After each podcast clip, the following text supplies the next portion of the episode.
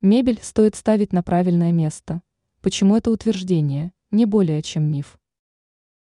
Чтобы сделать в своей квартире дизайнерский ремонт, вам потребуются два вещи – знать базовые правила и избавиться от стереотипов, сформировавшихся относительно оформления интерьера.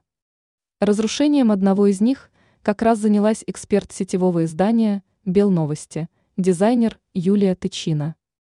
А звучит он так – мебель нужно ставить исключительно на правильное место. Слово «правильное» в этом выражении означает то же, что и привычное, традиционное, устоявшееся.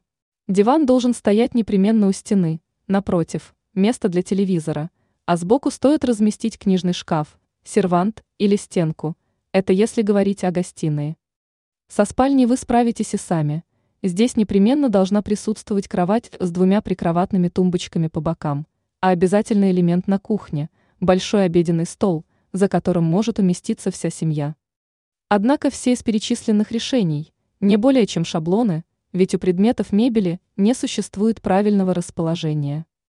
Вместо этого вы, как владелец квартиры, должны разместить предметы интерьера там, где вам будет удобно.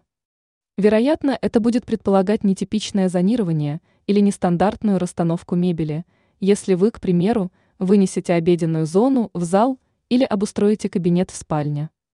Это не значит, что вы сделали ошибку, а всего лишь говорит о том, что вы поступили так, как вам удобно, и оформили интерьер, который будет идеален для вас и вашей семьи.